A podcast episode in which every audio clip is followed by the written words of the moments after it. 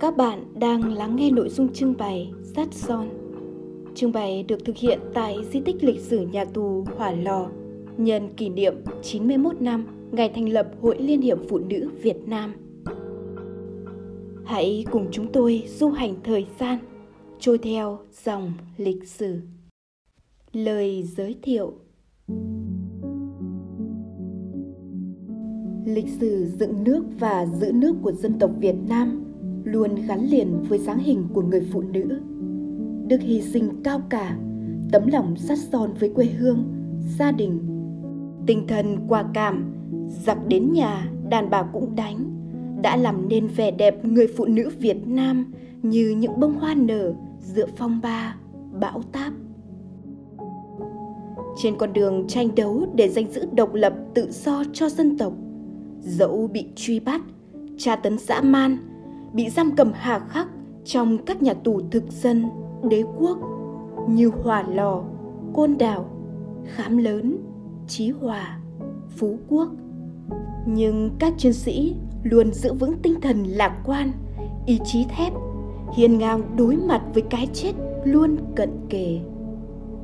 Chiến tranh đã lùi xa, nhưng những đau thương, mất mát lớn lao vẫn còn đọng lại.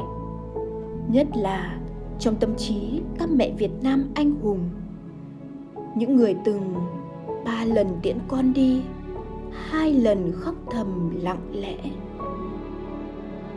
Dân tộc tôi khi đứng dậy làm người là đứng theo dáng mẹ.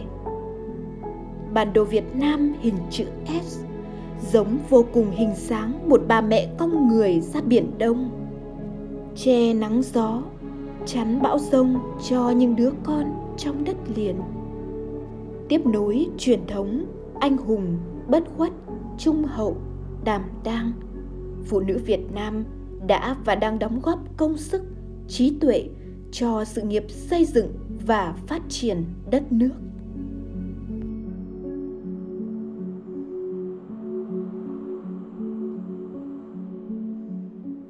Trưng bày sát son được chia thành hai phần, sắt và son. Nội dung thứ nhất, sắt, là câu chuyện về những người phụ nữ việt nam với bao đức tính cao đẹp, luôn hết lòng chăm lo cho hạnh phúc gia đình, yêu chồng, thương con thắm thiết.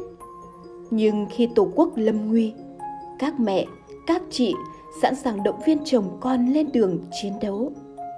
Không chỉ là hậu phương vững chắc chị em còn trực tiếp cầm súng bảo vệ quê hương. Với sức chịu đựng bền bỉ, ý chí kiên trung, phụ nữ việt nam đã vượt qua mọi hoàn cảnh khắc nghiệt trong chốn lao tù hay hiên ngang đối mặt với quân thù nơi chiến trường ác liệt. Tiểu mục 1 hoa nơi ngục lửa. Giới thiệu tấm gương của chín nữ chiến sĩ yêu nước cách mạng tiêu biểu trong hoàn cảnh lao tù khắc nghiệt. Sự đại ải của kẻ địch đã khiến nhiều chị mất đi thiên chức làm mẹ hay vĩnh viễn mang nỗi đau trên cơ thể.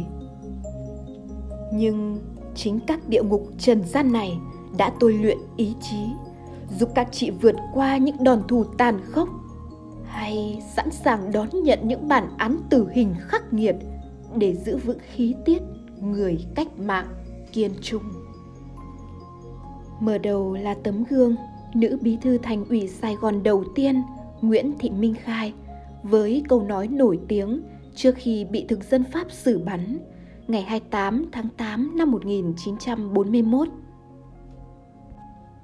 Việc chúng tôi làm là chính nghĩa. Vì muốn cho Tổ quốc chúng tôi được độc lập, dân chúng tôi được ấm no, mà chúng tôi làm cách mạng. Chúng tôi không có tội gì. Con đường hoạt động cách mạng của chị đầy trông gai, gian khổ, nhưng cũng hết sức vẻ vang. Chị đã dành chọn cuộc đời mình cho sự nghiệp cách mạng của dân tộc, một lòng phục vụ đảng, phục vụ nhân dân. Vẹn nguyên tình cảm vợ chồng với đồng chí Lê Hồng Phong, đồng đầy tình mẫu tử thiêng liêng dành cho con gái giữ vững niềm tin cách mạng và khí tiết phẩm chất đạo đức của người cộng sản chị nguyễn thị minh khai tên thật là Nguyễn Thị Vịnh, sinh năm 1910 tại thành phố Vinh, tỉnh Nghệ An. Chị là một trong những nữ đảng viên đầu tiên của Đảng Cộng sản Việt Nam. Năm 1930, chị được cử sang hoạt động tại Hương Cảng, Trung Quốc. Năm 1931, chị bị bắt, giam tại nhà tù Quảng Châu. Năm 1934, được trả tự do, chị tiếp tục hoạt động bí mật tại Thượng Hải. Sau đó, chị sang Liên Xô học tập. Năm 1936, trở về nước, chị hoạt động và giữ nhiều chức vụ quan trọng như Ủy viên xứ ủy Nam Kỳ, Bí thư Thành ủy Sài Gòn, chợ lớn. Đầu năm 1940, chị Nguyễn Thị Minh Khai sinh con gái đầu lòng, Lê Nguyễn Hồng Minh. Hạnh phúc buổi đầu làm mẹ, như bao người phụ nữ, người mẹ Việt Nam khác, chị rất mực thương con, muốn trực tiếp chăm sóc, che chở cho con. Tuy nhiên, do yêu cầu của thực tiễn cách mạng, chị nén lòng, hy sinh tình mẫu tử thiêng liêng, gửi con gái cho cơ sở cách mạng, gia đình ông bà Dương Bạch Mai nuôi để tập trung hoạt động. Ngày 30 tháng 7 năm 1940, chị không may ra vào tay giặc. Nhà tù thực dân đã dùng nhiều hình thức, tra tấn hết sức dã man, tàn bạo, nhưng không thể lay chuyển tinh thần, ý chí cách mạng trong con người chị. Chị đã lấy máu của mình viết lên cánh cửa xà lim ở Bot Katina, Sài Gòn những dòng bất khuất. Đã chen vai chung gánh việc đời. Phòng trần đâu nữa để xem chơi. Hình ngục chính cho mình lưu dưỡng. Tù ngục là nơi nghỉ thành thơi. Dù đánh dù treo càng cương quyết. Dù kềm dù kẹp chẳng sai lời. Hy sinh phấn đấu vì nhiệm vụ triệt để thực hành. Chết mới thôi. Trốn địa ngục trần gian của kẻ thù chẳng thể ngăn nổi tâm hồn luôn khao khát tự do của nữ đảng viên kiên trung. Những cánh thư chị gửi về cho gia đình vẫn luôn tràn đầy niềm tin và sự lạc quan, tin tưởng. Ngày 23 tháng 11 năm 1940, từ khám lớn Sài Gòn, chị Minh Khai viết thư gửi về cho gia đình với những lời dặn dò đầy tình cảm dành cho em gái. Em Thái đừng khóc. Chị dù mất nhưng rất vui sướng vì đã làm tròn nhiệm vụ. Em hãy giúp chị. Chừng nào Hồng Mi khôn lớn thì em đưa cháu về nuôi và dạy bảo cháu nên người. Chị gửi lời vĩnh biệt đến anh Lê Hồng Phong đang bị đày ở Côn Đảo. Cảm ơn tất cả các đồng chí đã nuôi nấng, che chở Hồng Minh.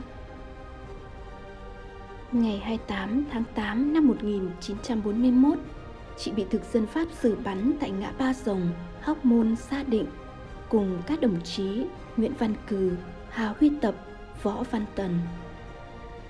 Trước ngày ra Pháp trường, chị viết thư vĩnh biệt chồng. Mảnh giấy cuốn thuốc lá, vò nhỏ bằng đầu tăm với mấy dòng chữ viết vội bằng bút chì đã đến tay anh. Nét chữ quen thuộc, thân yêu biết mấy. Dù có chết, em hứa với anh trung thủy với cách mạng, trung thành với đảng. Em hứa mãi mãi là người chiến sĩ cộng sản kiên cường. Mong anh cũng như vậy chị Nguyễn Thị Minh Khai ngã xuống khi mới 31 tuổi. Phút cuối cùng của cuộc đời, chị vẫn đau đáu trong lòng nhiệm vụ với Đảng với tổ quốc với nhân dân. Và trong trái tim người nữ chiến sĩ cách mạng anh hùng ấy sẽ luôn có một góc nhỏ thầm kín. Chị dành cho những người chị nhất mực thương yêu. Câu chuyện thứ hai là về chị Nguyễn Thị Quang Thái, sinh năm 1915, mất năm 1944 em gái ruột của chị Nguyễn Thị Minh Khai, cũng là người vợ đầu tiên của Đại tướng Võ Nguyên Giáp. Mùa hè năm 1940, trên con đường Cổ Ngư, nay là đường Thanh Niên, thành phố Hà Nội. Nhà sử học kiêm nhà cách mạng Võ Nguyên Giáp đã tạm biệt người vợ hiền của mình là nữ chiến sĩ Nguyễn Thị Quang Thái để sang Trung Quốc hoạt động. Khi đó, chị Thái bế trên tay cô con gái nhỏ Võ Hồng Anh mới chưa đầy một tuổi. Thời gian tua ngược những thước phim về ngày đầu chị Quang Thái và anh Võ Nguyên Giáp gặp nhau trên chuyến tàu từ Vinh vào Huế năm 1929, rồi cùng tham gia hoạt động cách mạng và bị thực dân Pháp bắt giam tại Lao Thừa Phủ, Huế. Trong thời gian bị giam tại nhà Lao Thừa Phủ, chị đã sáng tác bài thơ vô đề với những phần thơ tràn đầy nhiệt huyết cách mạng. 16 năm nay sống ở đời, nhân tình nghĩ đến lệ đầy vơi. Trong phương đế quốc lòng ngao ngán, thấy bạn cần lao, dạ dối bời. Quyết chí hy sinh thân kệ chết, dốc lòng phấn đấu mặc đầu rơi. Ngọn cờ vô sản bao giờ phất, chín suối hồn ta mỉm miệng cười. Chính trong lao tù tình yêu của chị thái và anh giáp càng thêm khăng khít. Anh chị cảm phục lẫn nhau và có chung một lý tưởng chiến đấu. Sau khi được trả tự do hai người tổ chức một đám cưới rất vui ở vinh có cả một con heo quay đeo hoa tai đặt trên mâm đồng lúc đó chị thái tròn 20 anh Giáp 24 tuổi. Sau đám cưới, hai vợ chồng ra Hà Nội thuê một căn nhà nhỏ ở phố Đường Thành. Anh Giáp dạy trường Thăng Long. Anh vừa dạy vừa lãnh đạo đoàn thanh niên dân chủ trong trường. Chị Quang Thái tiếp tục đi học và thi đậu xuất sắc vào trường Bà Đỡ Hà Nội, nay là trường Đại học Y Hà Nội. Theo học được một thời gian, chị bị đuổi học vì tham gia phong trào học sinh sinh viên. Khi thực dân Pháp tăng cường khủng bố, anh Võ Nguyên Giáp được phân công sang Trung Quốc học tập và hoạt động. Vì con gái Hồng Anh còn chưa đầy một tuổi nên anh Giáp rất lo lắng. Chị Thái đã động viên chồng an tâm thoát ly hoạt động. Năm 1940, chị Quang Thái gửi con về gia đình chồng ở Quảng Bình, còn mình tiếp tục hoạt động cách mạng với nhiệm vụ làm liên lạc viên của Trung ương Đảng. Trong một lần khám xét, chị bị thực dân Pháp bắt, kết án 16 năm tù và chuyển chị về giam tại nhà tù Hỏa Lò. Những ngày bị cầm tù tại Hỏa Lò, với tình cảm của người mẹ phải xa con, chị Quang Thái đã nén đau thương, chắp nhặt những mảnh giấy nhỏ, viết thư gửi về cho con gái Võ Hồng Anh với những dòng đầy ắp tình yêu thương. Đâu con biết tại ai làm mẹ xa con yêu quý của mẹ. Con đã nghĩ ra chưa? Sao con không nhờ ông hay là ai đó trả lời cho mẹ? Hay là con không nghĩ ra? Thì mẹ nói vậy nhé. Chính cái ô tô tây ấy đến đem mẹ đi. Mẹ giận cái ô tô ấy lắm. Anh có tức giận ô tô ấy không? Anh lớn lên. Anh khỏe. Anh tài giỏi thì anh đập nát cái ô tô tây. Nó là mẹ. Phải xa anh. Xa ba. Mẹ nhớ anh quá mẹ xa anh 12 tháng rưỡi rồi anh cao lớn hơn khi mẹ ở nhà mẹ tưởng tượng là bà đưa ảnh ba mẹ cho anh hôn mẹ hôn con một trăm cái hôn của mẹ trong tù, chị hết lòng chăm sóc, động viên chị em dũng cảm đấu tranh, chống tra tấn, chống chế độ hà khắc của nhà tù thực dân. Chị còn dạy chị em trong tù học văn hóa. Cuộc sống gian khổ cùng với những trận tra tấn dã man làm sức chị yếu dần. Những năm 1943, 1944, trong nhà tù hỏa lò có dịch thương hàn. Có kiến thức về y, chị Thái tận tình chăm sóc chị em bị bệnh. Cuối cùng, bản thân chị cũng bị thương hàn. Đến khi đã kiệt sức, chị mới được đưa vào nhà thương làm phúc. Linh cảm thấy ngày xa đi sắp đến gần, chị nhắn mẹ chồng bế Hồng Anh ra cho mình gặp. Bà nội đưa Hồng Anh đi bằng xe lửa. Hai bà cháu đi được nửa đường thì nghe tin đoạn đường say phía trước bị Nhật ném bom. Bà nội buộc phải bế cháu về. Năm 1944, chị Quang Thái mất mà không được gặp chồng và con gái lần cuối. Năm ấy, chị mới 29 tuổi. Lại nói về anh Võ Nguyên Giáp, khi chị Thái bị bắt giam, anh đã về nước theo chỉ thị của bác Hồ cùng các đồng chí lãnh đạo khác xây dựng chiến khu Cao Bắc Lạng. Anh không biết chị Thái bị bắt giam. Nhiều khi ngồi dưới gốc cây trong rừng đại ngàn, anh mong chờ đến ngày được gặp lại vợ và con gái. Do điều kiện hoạt động phải giữ bí mật, lâu lâu anh mới gửi về nhà một bức thư viết trên màu giấy thuốc lá. Anh chia sẻ với chị nỗi đau chị Minh Khai hy sinh. Anh không biết chị Quang Thái cũng đã hy sinh trong tù. Những lá thư chan chứa tình yêu viết trên giấy thuốc lá mỏng manh vẫn tiếp tục gửi về địa chỉ người đã mất.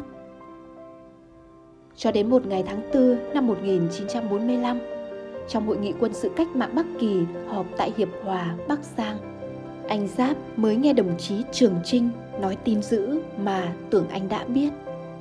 Chị Thái chưa kịp rút vào hoạt động bí mật thì bị chúng bắt. Cũng không ngờ chị mất ở trong tù. Nỗi đau quá đột ngột, anh Giáp lặng người hỏi. Anh nói sao? Anh Trường Trinh rất ngạc nhiên. Anh chưa biết tin à? Quang Thái mất rồi ư? Bị sốc quá mạnh, anh Giáp bàng hoàng đi sang buồng bên, bỏ dở cuộc họp. Anh không ngờ cái ngày hôm ấy, cuộc chia tay ngắn ngủi, bị dịn bên hồ Tây, lại là lần cuối cùng anh gặp người vợ thương yêu. Có một người con gái tuổi vừa trăng tròn đã đi theo tiếng gọi của Tổ quốc. Cuộc đời chị đã trở nên bất diệt với những huyền thoại để đời sau ghi nhớ. Chị là Võ Thị Sáu, nữ anh hùng huyền thoại vùng đất đỏ. Người con gái trẻ măng, giặc đem ra bãi bắn, đi giữa hai hàng lính, vẫn ung dung mỉm cười, ngắt một đóa hoa tươi, chị cài lên mái tóc, đầu ngẩng cao bất khuất, ngay trong phút hy sinh. Bây giờ dưới gốc dương, chị nằm nghe biển hát. Những vần thơ trên được trích trong bài thơ truyền thuyết trên đảo Côn Sơn. Tác giả Phan Thị Thanh Nhàn, sáng tác tháng 4 năm 1976, sau khi viếng mộ nữ anh hùng Võ Thị Sáu. Chị Sáu sinh năm 1933, mất năm 1952. Mới 14 tuổi, chị đã trở thành chiến sĩ trinh sát đội công an sung phong vùng đất đỏ, nay thuộc tỉnh Bà Rịa Vũng Tàu. Những trận đánh hiệu quả của đội công an sung phong đều có sự góp sức của chị trong việc cung cấp thông tin và nghiên cứu địa hình. Tháng 2 năm 1950, sau khi ném lựu đạn ám sát tên cai tổng và gây thương tích cho 20 tên lính Pháp, chị bị bắt, giam tại khám Chí Hòa.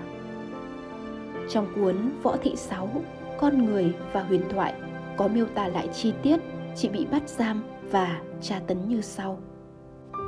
Ba ngày bị tra tấn ở bót đất đỏ, không moi được lời khai nào của Sáu. Chúng giải chị về khám Bà Rịa tiếp tục khai thác. Quần áo Sáu rách bươm, mình đầy thương tích. Tháng 4 năm 1950, Sáu bị chuyển về khám trí Hòa Sài Gòn.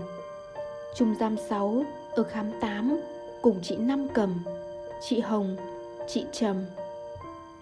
Các chị rất thương, chia sẻ cho Sáu tấm áo manh quần, chia cho Sáu từng chút đồ ăn vừa được tiếp tế. Ngoài giờ học văn hóa, Sáu còn hát, học múa, học theo thùa và tham gia các sinh hoạt của Liên đoàn Tù nhân.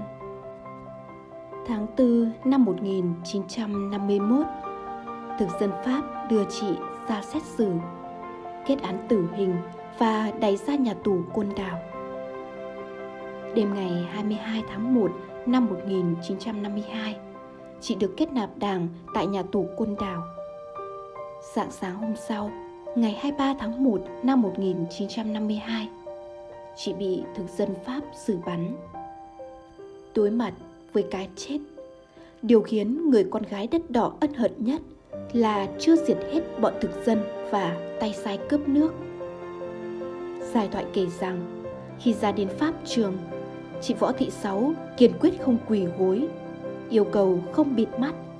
Chị khẳng khái nói, Không cần bịt mắt tôi, hãy để cho đôi mắt tôi được nhìn thấy đất nước thân yêu đến giây phút cuối cùng. Và tôi có đủ can đảm để nhìn thẳng vào họng súng của các người. Đà đảo thực dân Pháp, Việt Nam độc lập mua năm, Hồ Chủ tịch mua năm.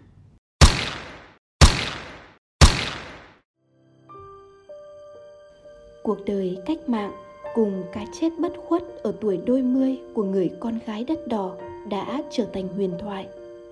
Ngày 2 tháng 8 năm 1993, Chủ tịch nước Cộng hòa xã hội chủ nghĩa Việt Nam đã truy tặng danh hiệu Anh hùng lực lượng vũ trang nhân dân cho liệt sĩ Võ Thị Sáu.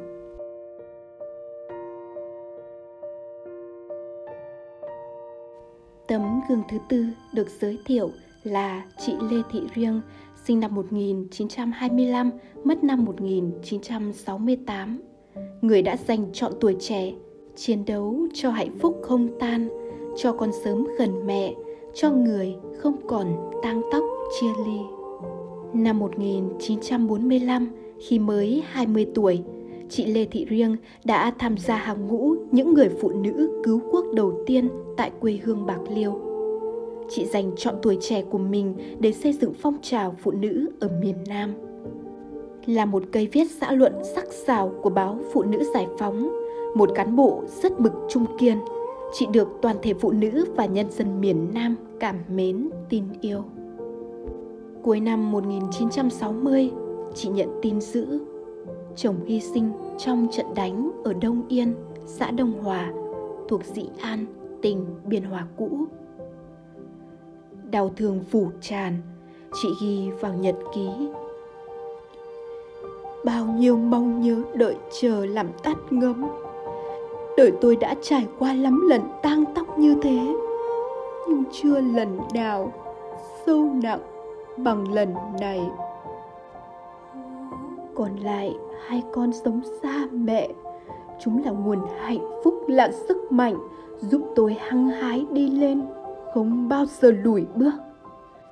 Tôi sẽ chiến đấu cho hạnh phúc không tan cho con sớm gần mẹ cho mọi người không còn tang tóc chia ly nén mọi đau thương mất mát chị lao vào công tác ngày 9 tháng 5 năm 1967, chị bị bắt, giam tại khám Chí Hòa. Mật vụ Mỹ và Công an Việt Nam Cộng Hòa dùng mọi cực hình tra tấn. Chúng đốt cháy tay chị đến trơ xương, nhưng chị vẫn giữ vững khí tiết người chiến sĩ cách mạng, khiến kẻ địch vô cùng khiếp đảm. Đêm mùng 2 Tết Mậu Thân ngày 31 tháng 1 năm 1968. Kẻ địch ám hại chị cùng một số người yêu nước khác trên đường Hồng Bàng, này là đường Hùng Phương, thành phố Hồ Chí Minh. Tiếp theo, chúng ta cùng đến với câu chuyện về vị nữ tướng của đội quân tóc dài, bà Nguyễn Thị Định. Bà Nguyễn Thị Định sinh năm 1920 mất năm 1992. Tham gia hoạt động cách mạng từ sớm. Năm 20 tuổi, bà Nguyễn Thị Định bị thực dân Pháp bắt giam 3 năm tại các nhà tù. Bến Tre, Khám Lớn, Sài Gòn, Căng Bà Rá. Tháng 8 năm 1945, bà dẫn đầu hàng ngàn người dân tiến vào giành chính quyền ở thị xã Bến Tre. Năm 1946, người phụ nữ can trường ấy đã chỉ huy chuyến tàu vượt biển ra Bắc, báo cáo tình hình chiến trường và xin chi viện vũ khí cho miền Nam. Tên tuổi của bà gắn liền với phong trào đồng khởi tại Bến Tre đầu những năm 1960 với sự ra đời của đội quân tóc dài. Tên bác Hồ gọi cho đội quân đặc biệt này. Dưới sự lãnh đạo của bà, chị em cùng đồng bào nổi trống, gõ mõ, kéo lực lượng vây đồn, đốt bốt, hù dọa địch, tước súng, gọi hàng binh sĩ. Đội quân ấy đã trở thành nỗi khiếp sợ của kẻ thù. Nếu ai đó hỏi rằng đâu là biểu tượng cho khí phách anh hùng của thế hệ thanh niên Việt Nam những năm chống Mỹ thì có lẽ nhiều người nghĩ ngay đến nụ cười rạng rỡ hiên ngang của nữ tù trẻ tuổi Võ Thị Thắng. Bà Võ Thị Thắng sinh năm 1945 tại Long An. Từ nhỏ, bà đã tham gia đưa thư mang cơm cho cán bộ trong hầm bí mật nơi quê nhà. Năm 16 tuổi, bà là thành viên mặt trận dân tộc giải phóng huyện Bến Lức, Long An. Khi mới 17 tuổi, bà được tổ chức điều về Sài Gòn hoạt động. Bà được giao nhiệm vụ vận động phong trào xây dựng nòng cốt trong lực lượng công nhân và tham gia diệt ác phá kìm. Tuổi thanh xuân của bà trải qua nhiều nhà tù, Thủ Đức, Chí Hòa, Hố Nai, Tân Hiệp và hơn một năm bị giam trong chuồng cọp Côn Đảo vì tội ám sát tên mật vụ chỉ điểm. Tại phiên tòa xét xử ngày 2 tháng 8 năm 1968, bà bị kết án 20 năm tù khổ sai. Đáp lại lời tuyên án của hội đồng xét xử, bà đành thép trả lời. Tôi chỉ sợ chính quyền các ông không tồn tại đủ 20 năm để thi hành bản án của tôi. Và nụ cười rực rỡ hiên ngang của bà lúc đó đã được một phóng viên người Nhật ghi lại. Bức ảnh Nụ cười chiến thắng đã trở thành nguồn cảm hứng cho nhiều sáng tác của văn nghệ sĩ trong nước và nước ngoài. Nụ cười đẹp đó đã theo bài thơ của nhà thơ Trần Quang Long đi vào lịch sử. Chị là con người mang tên Chiến Thắng, đã sinh ra và lớn lên từ mùa thu cách mạng. 23 năm rực rỡ chiến công đã nở nụ cười tươi như một đóa hoa hồng. Bà Võ Thị Thắng mất năm 2014, nhưng nụ cười Võ Thị Thắng sẽ luôn sống mãi trong lòng dân tộc. Điện giật rùi đâm sao cắt lửa nung Không giết được em người con gái anh hùng Đó là những vần thơ trích trong bài Người con gái Việt Nam nhà thơ Tú Hữu viết tặng chị Trần Thị Lý tức Trần Thị Nhâm trong thời gian chị chữa bệnh tại Hà Nội tháng 12 năm 1958. Cuộc đời hoạt động cách mạng của chị Trần Thị Lý gắn liền với chặng đường đấu tranh đầy anh dũng chống đế quốc Mỹ của cả dân tộc nói chung và đồng bào miền Nam nói riêng. Năm 12 tuổi, chị tham gia hoạt động trong đội thiếu nhi cứu quốc tại địa phương. Năm 1956, chị bị kẻ thù bắt, giam tại nhiều địa điểm như đồn Vân Ly, Gò Nổi, nhà lao Thông Đăng, Hội An, nhà lao Vĩnh Điện, Điện Bàn, Quảng Nam. Tháng 10 năm 1958, sau một trận tra tấn thâm độc, kẻ thù tưởng chị đã chết, đem vứt xác ra ngoài nhà lao. Chị được cơ sở đưa về chăm sóc và chuyển ra Bắc chữa trị với bệnh án. Thể lực suy kiệt, luôn lên cơn co giật. Trên người có 42 vết thương liên tục dỉ máu. Đầu vú bị cắt còn loét nham nhở. Bộ phận sinh dục, máu chảy liên tục. Nói về những ngón đòn tra tấn thâm độc của kẻ thù, chị kể lại trong hồi ký của mình. Chúng lột trần tôi, căng người tôi lên một miếng ván, đổ nước xà phòng, nước bẩn vào mồm, vào mũi. Thay nhau đi giày đinh, dậm lên bụng, lên ngực tôi. Máu và nước ộc ra, tôi chết ngất vài lần. Chúng lấy móc, xiên ngang bàn chân tôi, treo ngược lên xà nhà. Dùng điện quay vào vú, vào cửa mình tôi lấy dao xẻo từng mảng thịt ở đùi non ở vú bắp chân cánh tay lấy thước thọc mạnh vào âm hộ tôi bứt từng mảng tóc, nắm tay tôi đi hàng chục thước. Chúng bắt tôi phải nhận tội thân cộng và chống chính phủ quốc gia của chúng.